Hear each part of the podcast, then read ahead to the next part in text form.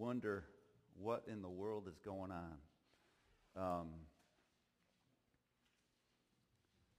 the agenda that has been made public for our country is, is pretty ugly, um, if in fact it is fulfilled. Just a few of those things that we would wonder, how could that ever happen? There's a movement to take in God we trust off of all of our denominations of money. There's a, a movement to silence Christianity completely that's publicly being presented. There's a movement to take the Star Spangled Banner away and replace it with John Lennon's Imagine. And they're already doing that at sporting events. That song begins, Imagine if there's no heaven, it's easy if you try. It's an atheistic attack by John Lennon on the God that we were just singing about. And there's a movement for that to be our national anthem. Um, how does that happen?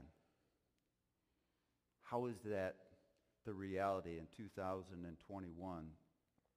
You have to back up to see how that happens. How the First Amendment, which is about to be done away with, which says that the government has no authority in a church, has no authority on when they meet, how often they meet, what they can do, has no right to say that they have that authority. Um, if, if we look at history and we look at what happened, it's actually the church that is giving that authority away to the government. How does a church do that? Well, we have to back up from there to individuals in churches. Um, it's been correctly stated that democracy only works in a nation where people are trained by God to be good. You can't even um, offer it as an option in other places.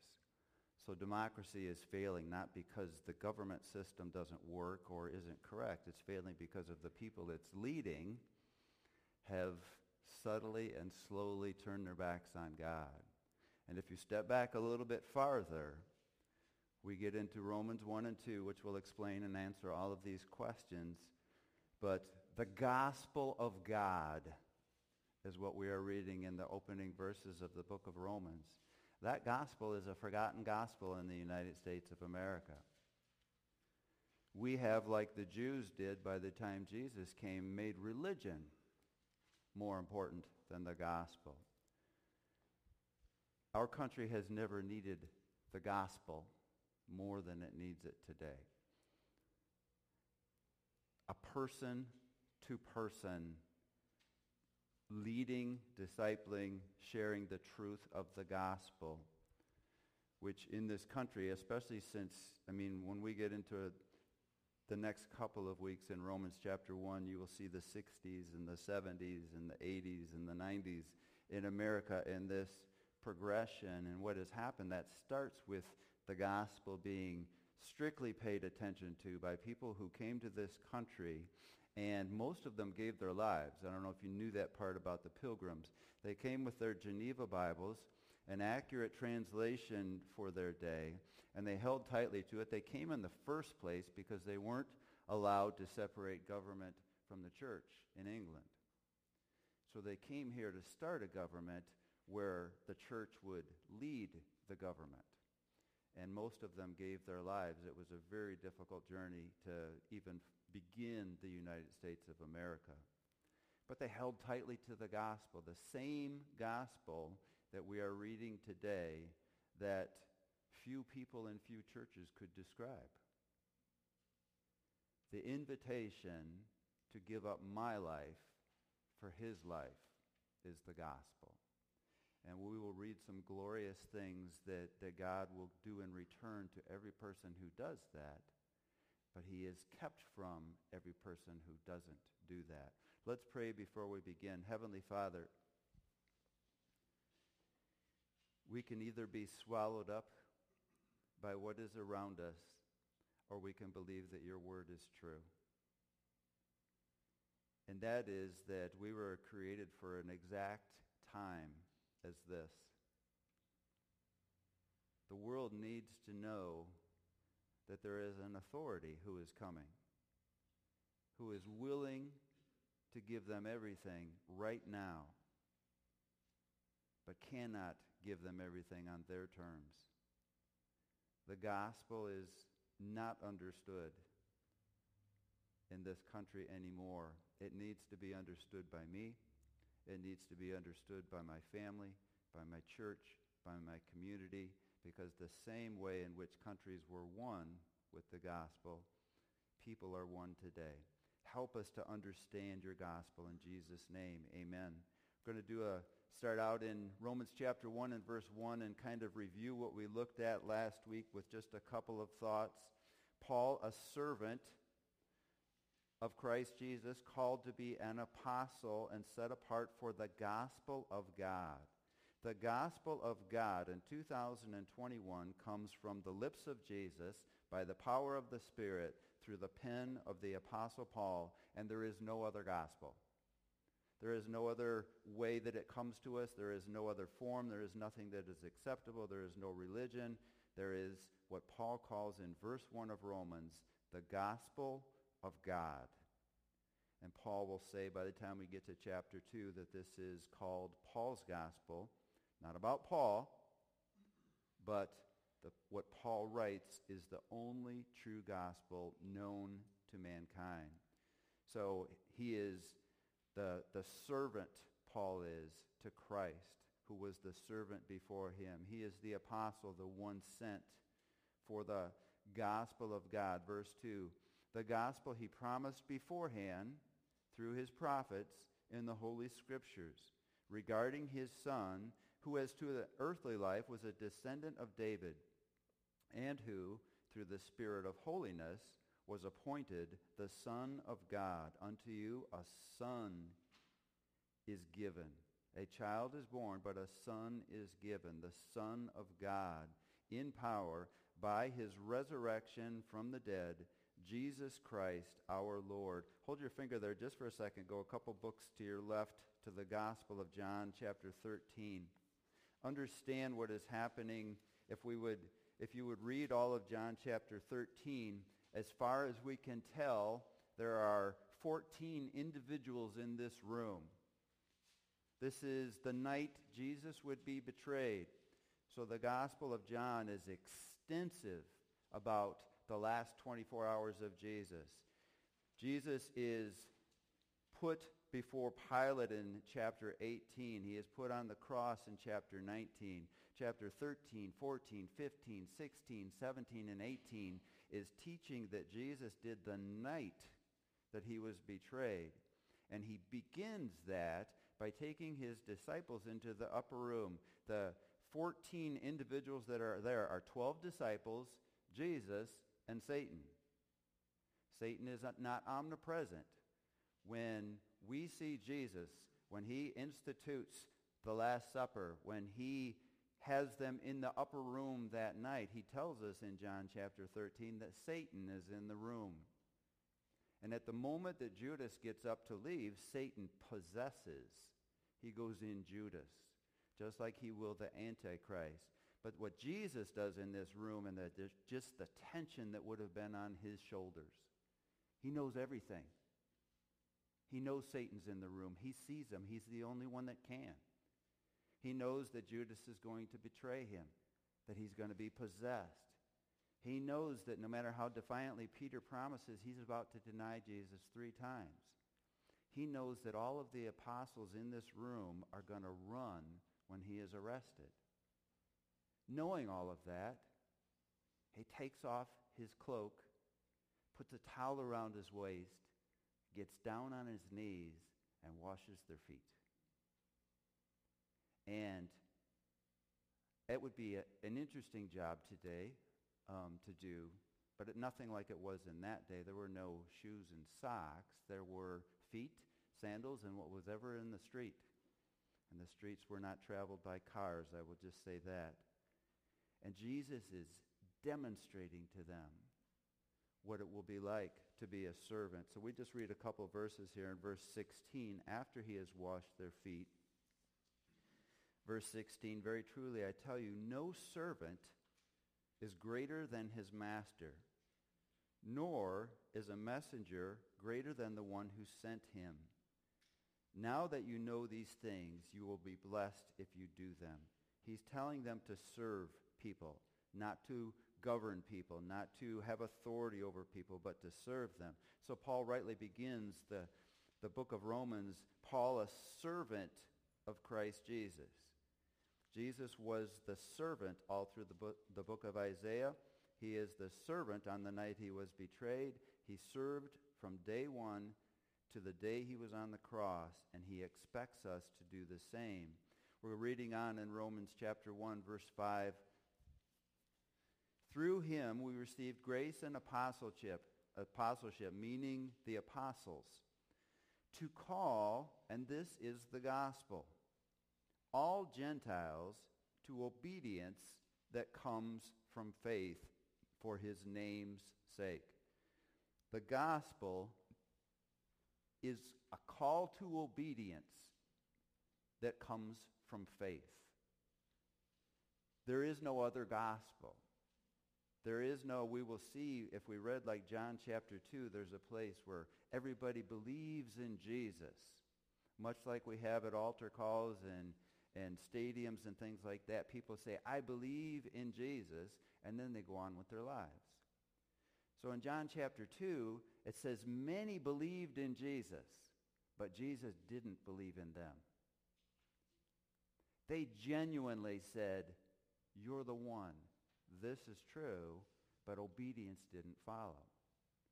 And Jesus, it says in John chapter 2, knew that about them in advance.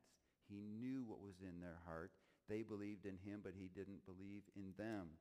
So the gospel, if we understand it, is verse 5, obedience that comes from faith for his name's sake.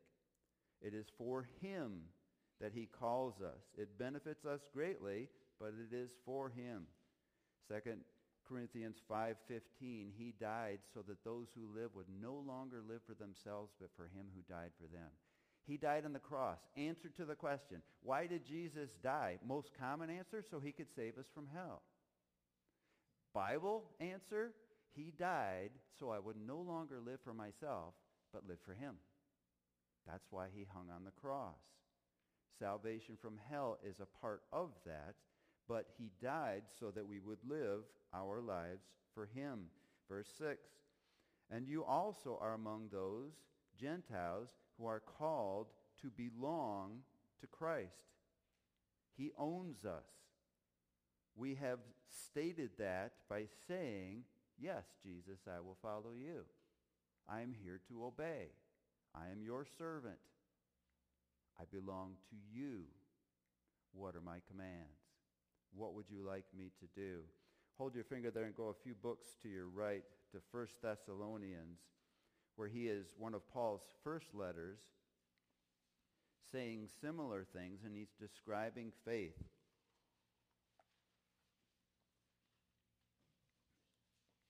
Faith is I know for sure, Hebrews 11.1.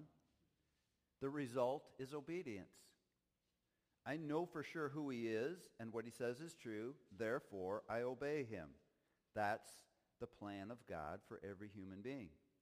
In 1 Thessalonians chapter 1, verse 2, Paul is thinking about these heavily persecuted people in Thessalonica, and he's thanking God for them as he's actually in Corinth around 50 AD writing this. We always thank God for all of you, and we continually mention you in our prayers. We remember before our God the Father your work produced by faith. What does faith do? It produces work. Remember when we read from James chapter 2, faith without deeds is what? It's dead. And someone would argue, well, I have faith, it's just dead faith. Is that your position? Is that where you want to have when you stand before God? Jesus, I always believed in you. You know I do. Um, I just didn't work for you. I would not want to be in that position. Your work produced by faith, your labor prompted by love, that's the option he gives us. I love you. Do you want to love me back? If you do, labor is the result. And your endurance inspired by hope in our Lord Jesus Christ. Back to Romans chapter 1. So what he says to Thessalonica is that I'm hearing about you, just like he says in Rome, Romans, just like he says in all of his letters, because these are faithful churches. He says to the church in Thessalonica, we, we go before God and I thank him every time I pray for you and I'm grateful because I remember before him that your, your work produced by faith, your labor prompted by love, and your endurance inspired by hope in the Lord Jesus Christ. In other words, the gospel came to Thessalonica and it took hold. And the evidence is work, labor, and endurance. That's the only descriptions that we see in the Bible of Christians. It is not our belief, it is our response to what we believe. Acting like God is telling the truth. Verse 7, to all in Rome who are loved by God and called to be his holy people, grace and peace to you from God our Father and from the Lord Jesus Christ. Paul's introduction to this book, his opening of this letter he's sending through a woman named Phoebe to Rome before he gets there. Verse 8, First, I thank my God through Jesus Christ for all of you because your faith is being reported all over the world. What does that mean? That means their obedience is being reported all over the world. If someone says, I have faith, I'm just not active, no one's going to report that. If I have faith that is active, like I said, faith always becomes visible. What I do is what is true for me. It is where my faith is. Work produced faith. Um, faith per- faith leads to that work. It leads to the obedience. Paul is saying, I'm hearing that about you everywhere I go. Verse 9, God whom I serve in my spirit in preaching the gospel of his Son is my witness how constantly I remember you in my prayers at all times. And I pray that now at last, by God's will, by God's will, the way may be opened for me to come to you. He has never been there what is happening in Rome while he is writing this. All the Jews have been evicted from the city. Everyone Paul would have known personally that was a Christian in Rome would have been a Jew most likely, and they've all been evicted. And the rising power is, as Nero is, a, is approaching the throne. Nero's form of entertainment was to take Christians and light them on fire while they're alive and line the streets with them so that he could walk among them as they were screaming. That's what's happening in Rome as Paul is about to go there. What is happening in Paul's life? Well, in the meantime, he has been beaten with rods multiple times. He has been flogged like Jesus was in the Passion five different times. He has been imprisoned multiple times. He has been pursued and stoned by the Jews. He has been hated by the Gentiles and hunted by the Jews. And he's saying, I can't wait to get there to tell you the gospel. I can't wait to get there. I'm praying that the way would finally be open because Jesus told me at the beginning I would end up in Rome. So in the, the year leading up to Paul getting to Rome, he is arrested he is put on trial. The Jews try to assassinate him. He goes before the courts and he appeals to the Roman officials so that Felix and Festus and Agrippa push Paul to Rome. And Paul is headed there and the world will never be the same after Paul brings the gospel to Rome. Turn in your Bibles to Philippians, a few books to the right, and chapter 1.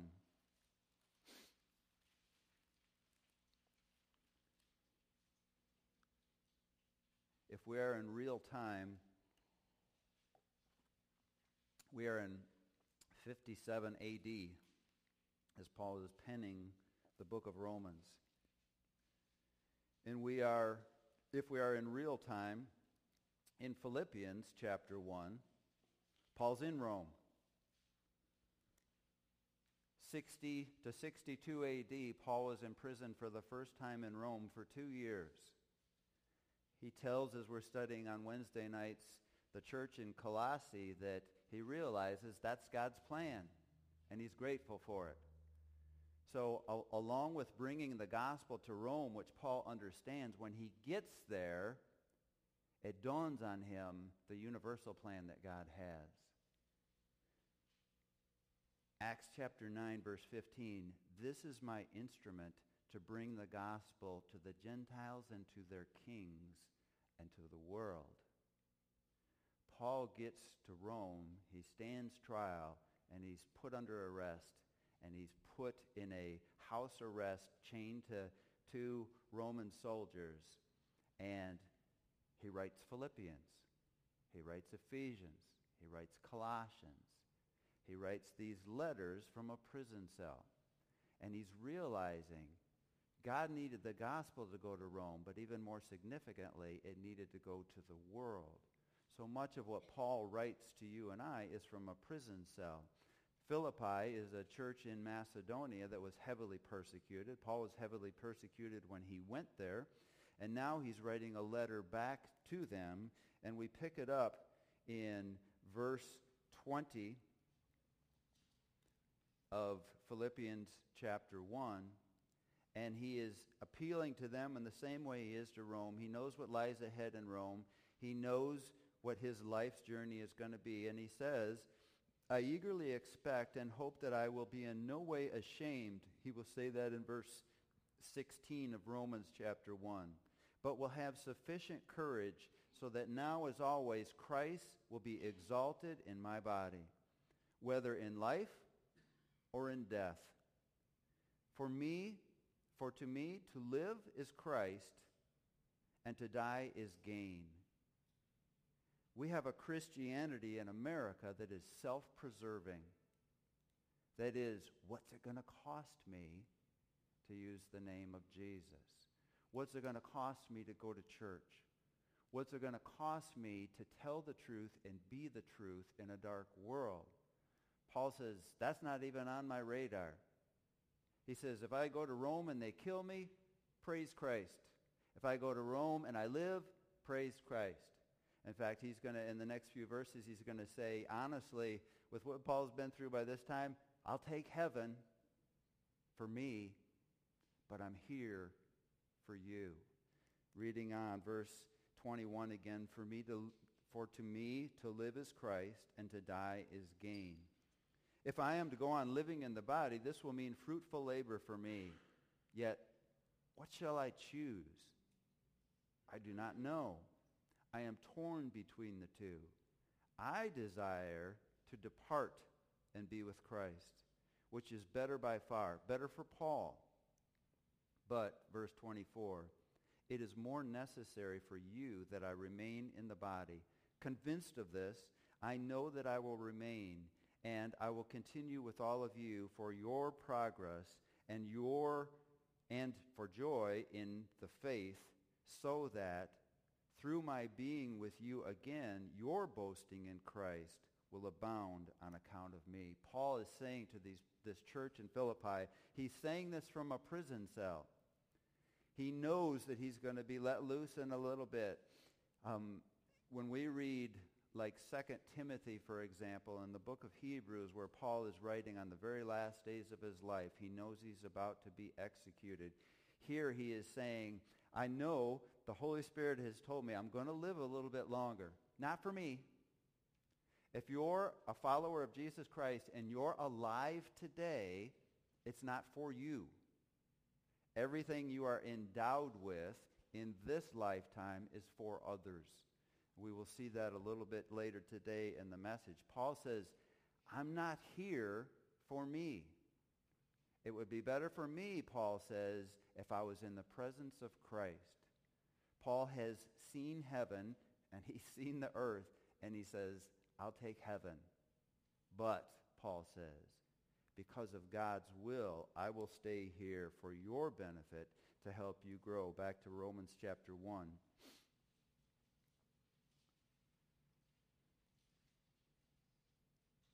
Romans chapter 1, verse 11.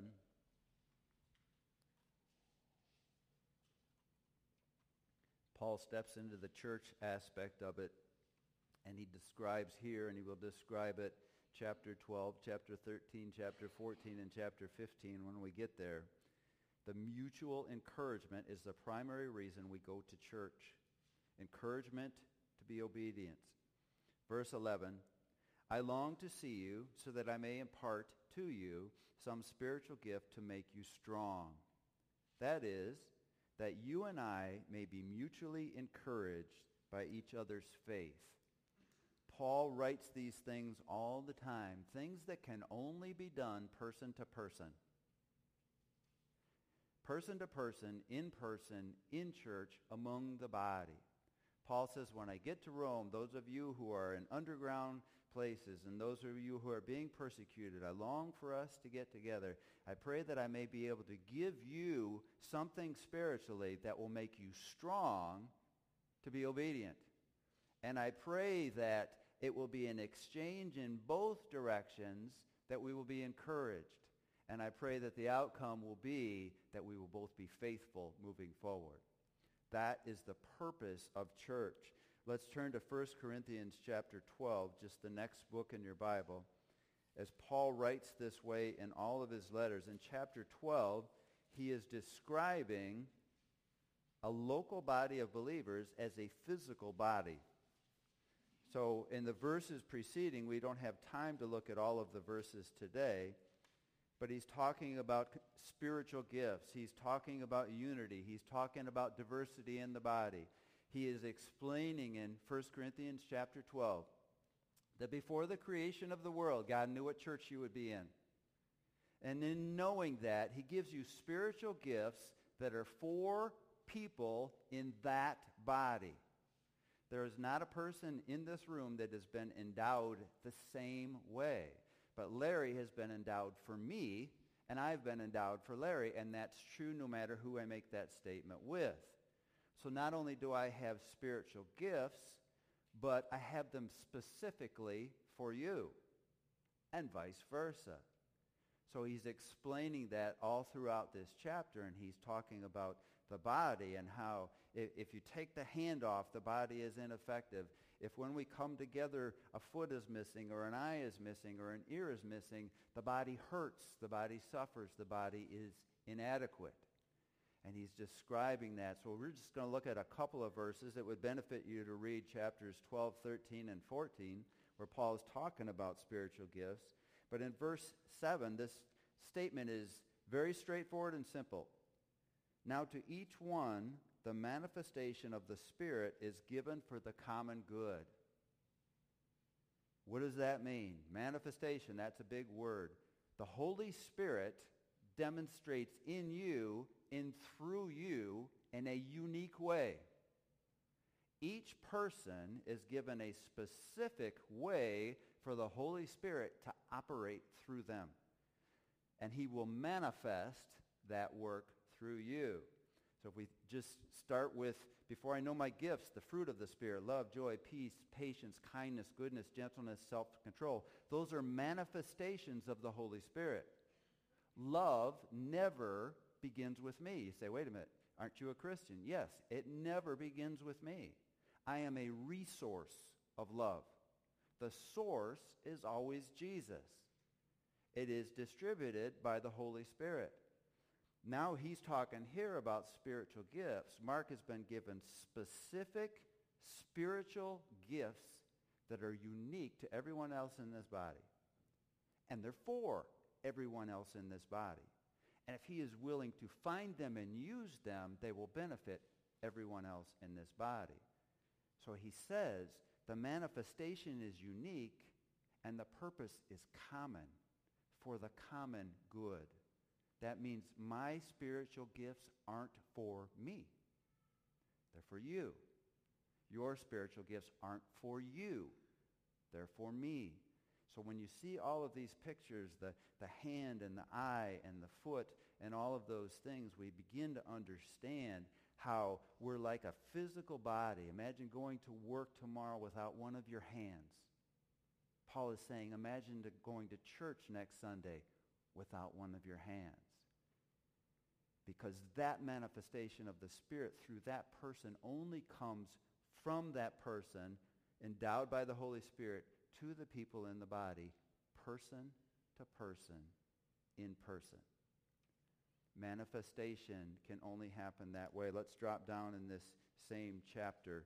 Actually, I got 27 in your notes. Let's begin in verse 21 so we, we grasp more of what Paul is saying here. The eye cannot say to the hand, I don't need you.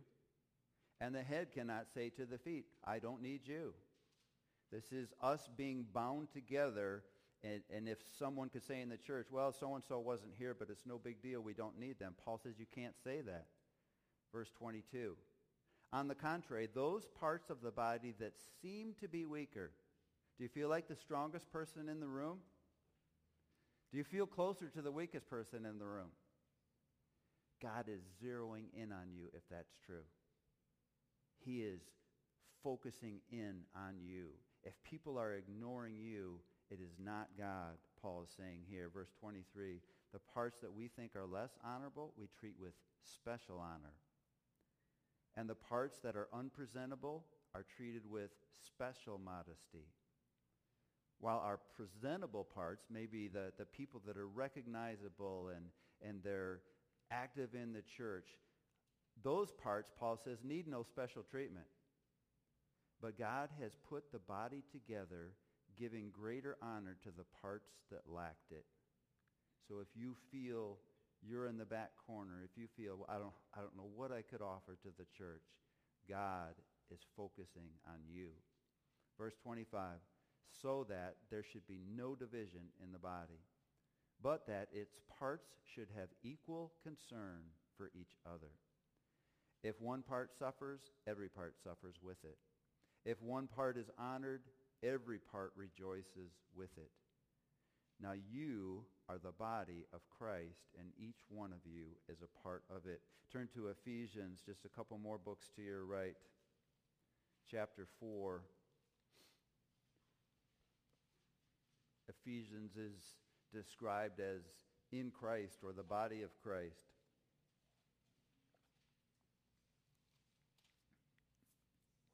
It is another masterful book by Paul just filled with doctrine. We're only going to look at a couple of verses. For the first, especially verses 11 through 16, he's talking about the design of the church. In the first opening verses, the di- design of salvation and we get to verse 15, he's describing this church bound together. Only if we're together and each part is doing its work, each manifestation is active. Verse 15, instead speaking the truth in love, we will grow to become in every respect the mature body of him who is the head, that is Christ. We were just told in 1 Corinthians, you, we, this is the body of Christ. We become mature together and only together here in Ephesians 4. Verse 16, how together, Paul? From him the whole body, joined and held together by every supporting ligament, grows and builds itself up in love as each part does its work. The picture is the same in every letter. When one part is missing, the church suffers. When each part does its work, we speak the truth in love and we become this unified body that Jesus says the gates of hell cannot withstand. There is nothing in this world, nothing, Paul says, that can withstand a Christ-following church. Nothing. Does that mean we'll avoid persecution? Probably not. It probably means the opposite. But the power of God on earth, thy kingdom come, thy will be done on earth, is done today through a church where each part is doing its part, designed by God. Turn to Hebrews chapter 10. Paul is writing this letter at the end of his life.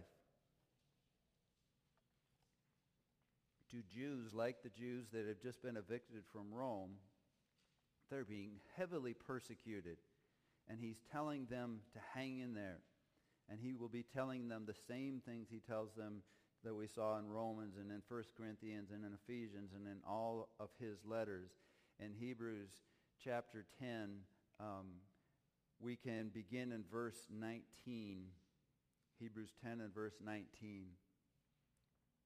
Therefore, brothers and sisters, since we have confidence, faith is the confidence of things hoped for. Since we have that confidence to enter the most holy place by the blood of Jesus, is talking we can go directly to God by a new and a living way open for us through the curtain that is his body, Jesus' body. And since we have a great priest over the house of God, let us draw near to God with a sincere heart. All of this is one continual passage. Paul is saying, get closer to God, get closer to God, get closer to God. If we went to Revelation chapter 1 and Revelation chapter 2, where is Jesus? In church. You can only get closer to Jesus, obedient, obedient-wise, in church. You say, well, he's omnipresent. You're right. He is omnipresent. He is everywhere. But his location described currently, yes.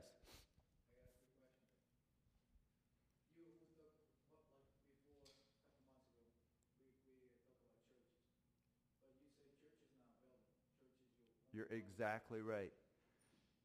This building, that's a good point if you didn't hear Alex. It, we're not talking about this building. A match can take this building out. The gates of hell cannot withstand a body of believers. So for 450 years, there were no church buildings. And they were probably the most faithful people in the history of the church. The point is that when, when we're talking about ligaments, we're not talking about walls. When we're talking about a hand and an eye and a foot, we're not talking about walls.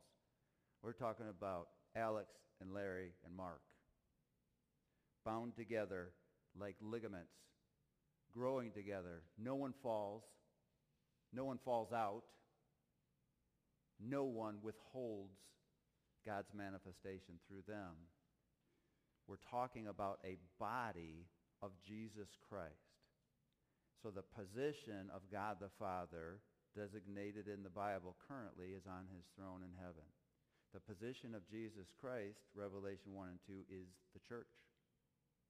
He is the head of the body, the church, so that in everything he may have the supremacy. That's his position during the church age. Every church that is following Christ has a lampstand in it, according to Revelation, that is metaphoric for Christ saying, this is my church. And next to that lampstand, he holds the messengers in his hand. And he walks among us. He is walking among us during this service. So he's omnipresent in that it's not just this body. It's everybody that is following Christ. He is among them. Now do you want to be in church?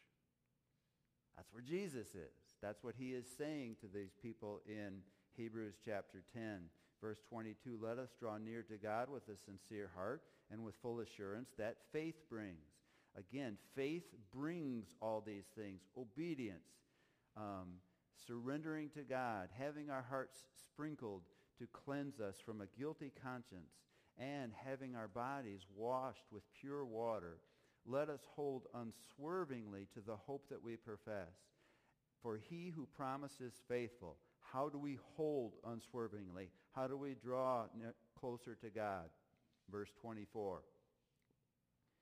Again, all of these places are manifestation, encouragement, mutual encouragement. Verse 24 and 25 is not just the reason to be in church. It's the plan of the church. The plan of the church, the reason we come together, the reason we can't do this through media is because we're here to encourage each other to obey Jesus Christ. That's why we're here. If we leave this place without that concept, we leave this place having not been obedient to what God says. So in verse 24, and let us consider how we may spur one another on towards love and good deeds. Let's contemplate. Let's figure out how can I encourage you more to follow Christ? How can you encourage me more to follow Christ? Verse 25, not giving up meeting together as some are in the habit of doing, but encouraging one another, and all the more as you see the day, the rapture approaching. Paul is saying, you've got to do this more and more and more, and, and he's not saying this to people that live in the United States or anything like the people that live in the United States. He's saying this to people who are, your children may be taken from you if you go to church. Your home may be burnt down. You may be in prison. You may be put in stocks on the street corner. You may be beaten publicly for this. And he's saying, hang in there. Encourage each other. Verse 26, if we deliberately keep on sinning, there are all kinds of sins. But what sin is he talking about here? The same thing. Being faithful, being there, drawing close to God, spurring one another on towards love and good works, again, can only happen person to person in person. If we deliberately, verse 26, keep on sinning after we have received the knowledge of the truth, which we've just read it, no sacrifice for sins is left, but only fearful expectation of judgment and raging fire that will consume the enemies of God. And the one who rejected the law of Moses died without mercy on the testimony of two or three witnesses. How much more severely do you think someone deserves to be punished who has trampled the Son of God underfoot? Have you ever heard that described that way? Missing out on fellowshipping, encouraging, and spurring one another on is trampling Jesus under your feet. Ouch. That hurts. That's what Paul is saying here. He is saying that when we know what is true and we do something else, we trample the Son of God underfoot who has treated as an, as an unholy thing the blood of the covenant that sanctified them and who has insulted the Spirit of grace. For we know him who said, It is mine to avenge. I will repay. And again, the Lord will judge his people. It is a dreadful thing to fall into the hands of a living God. Drop down to verse 36. You need to persevere so that when you have done the will of God, you will receive what he has promised perseverance, we read in 1 Thessalonians, your, your work um, produced by faith, your labor prompted by love, and your perseverance is focused on hope in the Lord Jesus Christ.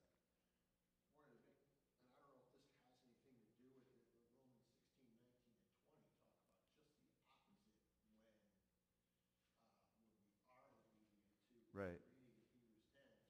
So you're either trampling Jesus Christ under your foot or you're Yep.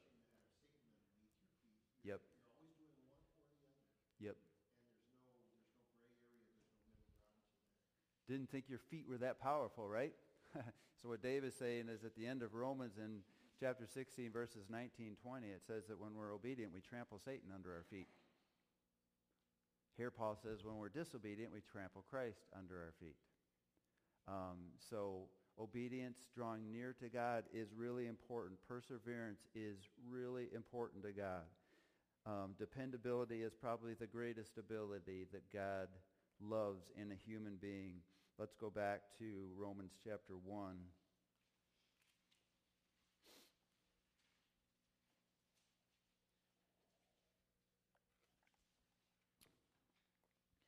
Romans 1, verse 13.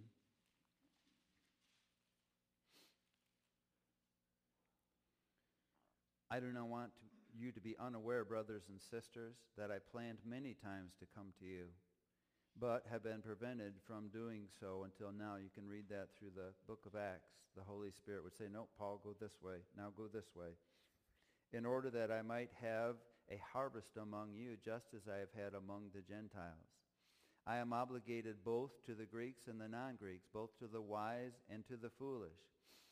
That is why I am so eager to preach the gospel to you who are in Rome. Paul says, I, for I am not ashamed of the gospel because it is the power of God that brings salvation to everyone who believes, first for the Jew and then for the Gentile. This message, this, the plan is, I'm going to go to the Jews. The Jews are to reach the world. I know how well they're going to do that. I know how much they're going to fail. So then I'm going to use the Apostle Paul and the Jews who are faithful to reach the Gentiles, to reach the entire world. And this gospel is so powerful and so lavish. He says, I can't wait to come to Rome. I've wanted to many times. Turn to Ephesians chapter 1 as we're just going to, I'm going to try to stay out of the way and just read um, some of these things that Paul is as we look at the progression of the gospel quickly in a few verses in Ephesians chapter 1. Ephesians 1, we're going to look at, I'm going to just do a, a bunch of reading um, without too much commentary. Ephesians 1 and verse 3.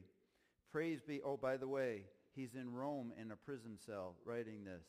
Praise be to the God and Father of our Lord Jesus Christ, who has blessed us in the heavenly realms with every spiritual blessing in Christ.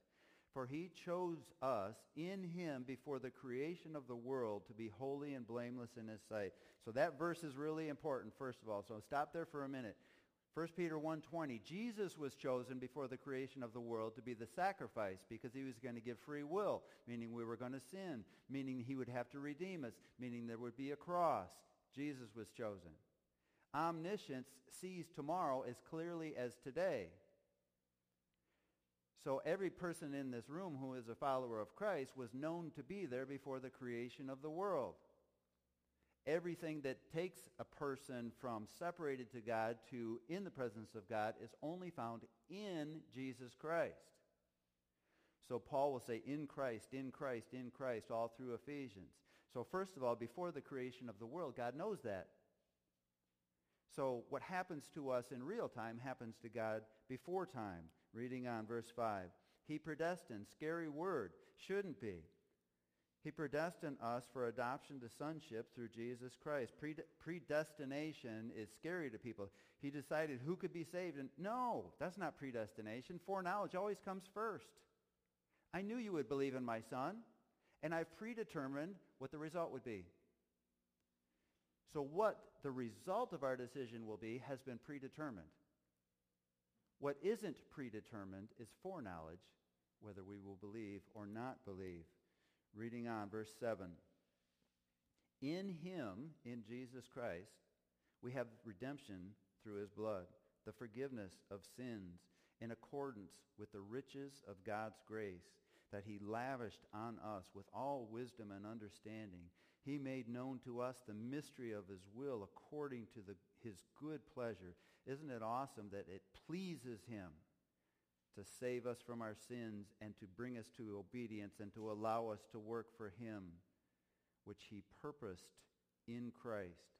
Verse 10, to be put into effect when the times reach their fulfillment. In God's eyes, in his mind, already happened.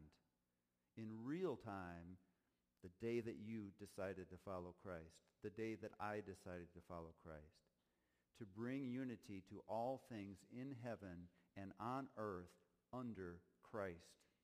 Verse 11, speaking to the Jews, first for the Jew, second for the Gentile. We'll read that. We just read that in verse 16 of Romans 1. In him we, the Jews, were also chosen, having been predestined according to the plan of him who works out everything in conformity with the purpose of his will, in order that we, the Jews, who were the first to put our hope in Christ, might be for the praise of his glory. Now here's you and me, if you are a Gentile. And you also were included in Christ when you heard the message of truth. Faith comes from hearing. The gospel of your salvation, hearing the gospel. When you believed, you were marked in him with a seal and that seal, Paul says, is the Holy Spirit, the promised Holy Spirit, who is a deposit guaranteeing our inheritance until the redemption of those who are God's possession to the praise of his glory. Wow. wow. I mean, we, there's four sermons in there. We're just looking at God knows all this in advance. In Christ is the only way. Submission to him is the only way. When you choose that way, God the Father seals you in Jesus Christ with the Holy Spirit as a deposit, guaranteeing your inheritance. It is a path of obedience that we choose, and it is immediately secure forever, unchangeable. Look at chapter 2, verse 1, how destitute we were before he did that for me.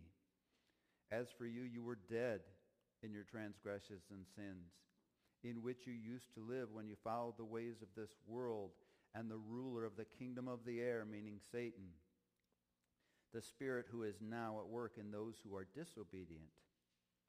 All of us also lived among them at one time, gratifying the cravings of our flesh and following the, its desires and thoughts. Like the rest, we were by nature deserving of wrath.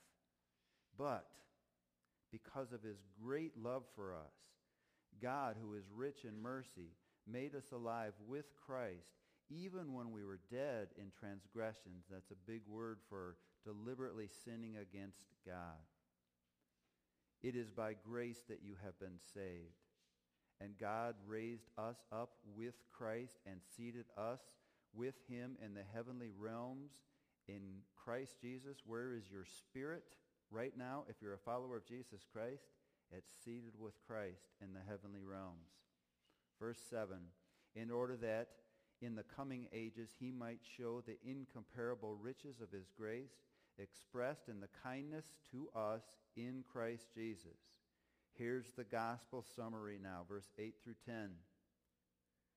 For it is by grace that you have been saved, through faith.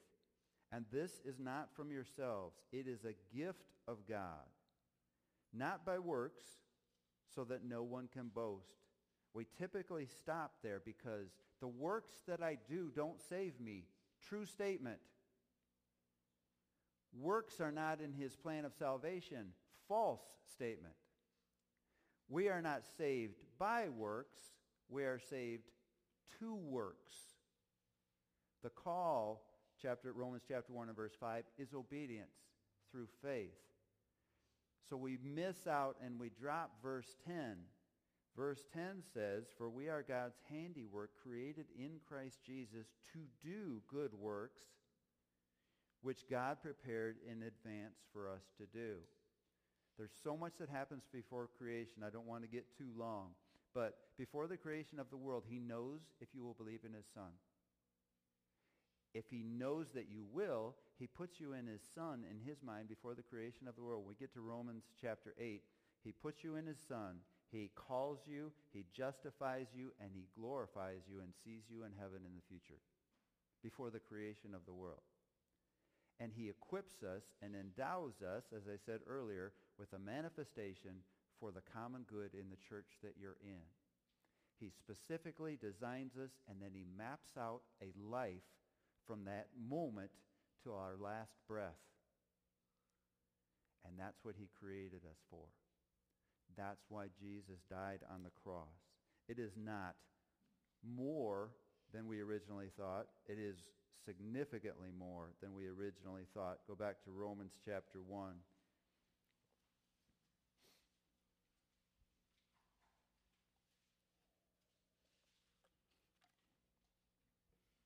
in your notes in verse 17, living faithfully in an evil world.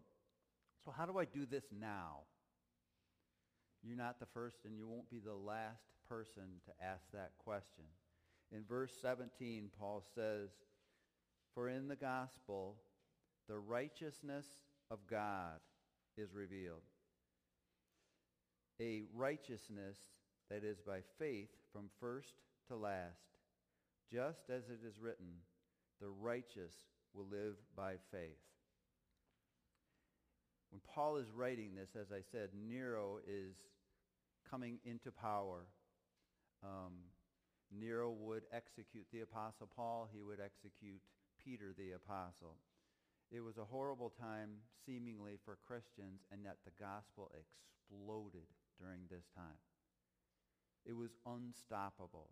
The momentum of the go- gospel and these faithful martyrs for Christ. It was a horrible time to be a Christian from a Christian standpoint. It was a perfect time to be a Christian from God's standpoint. Turn in your Bibles to Habakkuk. If you go to Matthew and start going backwards, Malachi, Zechariah, Haggai, Zephaniah, Habakkuk, near the end of the Old Testament.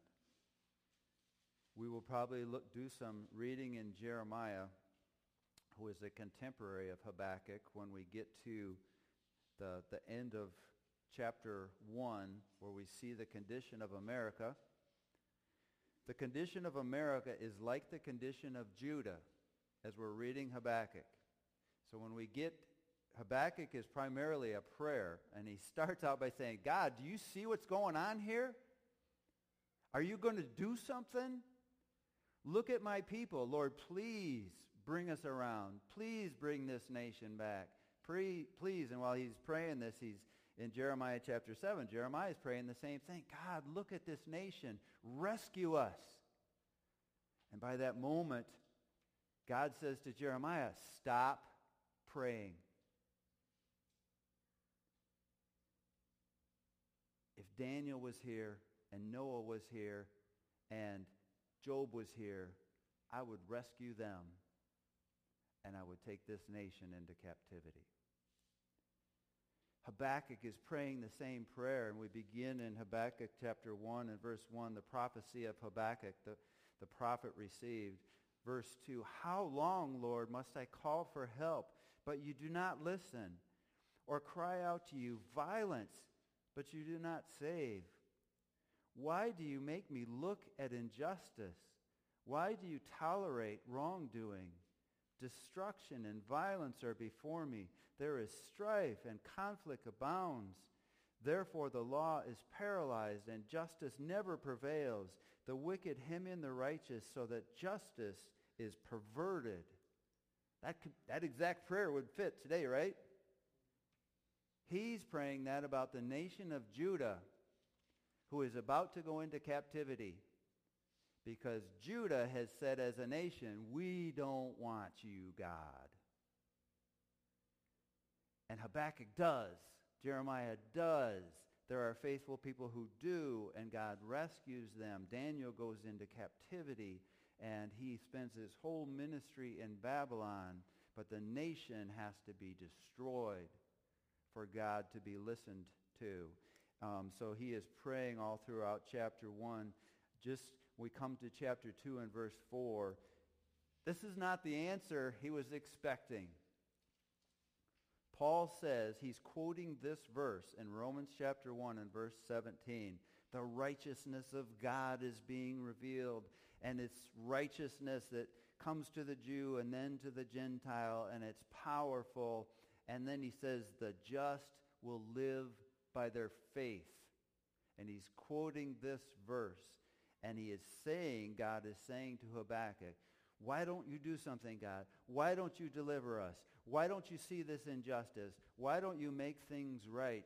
The nation has turned its back on God, and God says to Habakkuk in verse 4, the enemy is puffed up.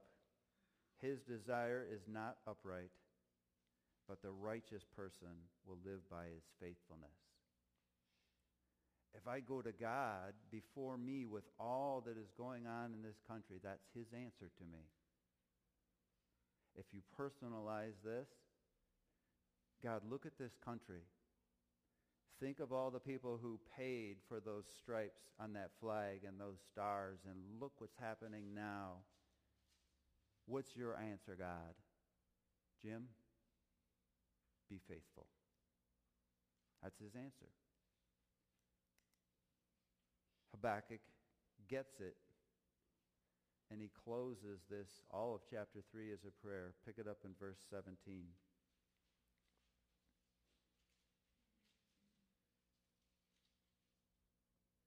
Though the fig tree does not bud, and there are no grapes on the vines, though the olive crop fails, and the fields produce no food, Though there are no sheep in the pen and no cattle in the stalls, yet I will rejoice in the Lord. I will be joyful in God my Savior. The sovereign Lord is my strength. He makes my feet like the feet of a deer. He enables me to tread on the heights. He gets the message.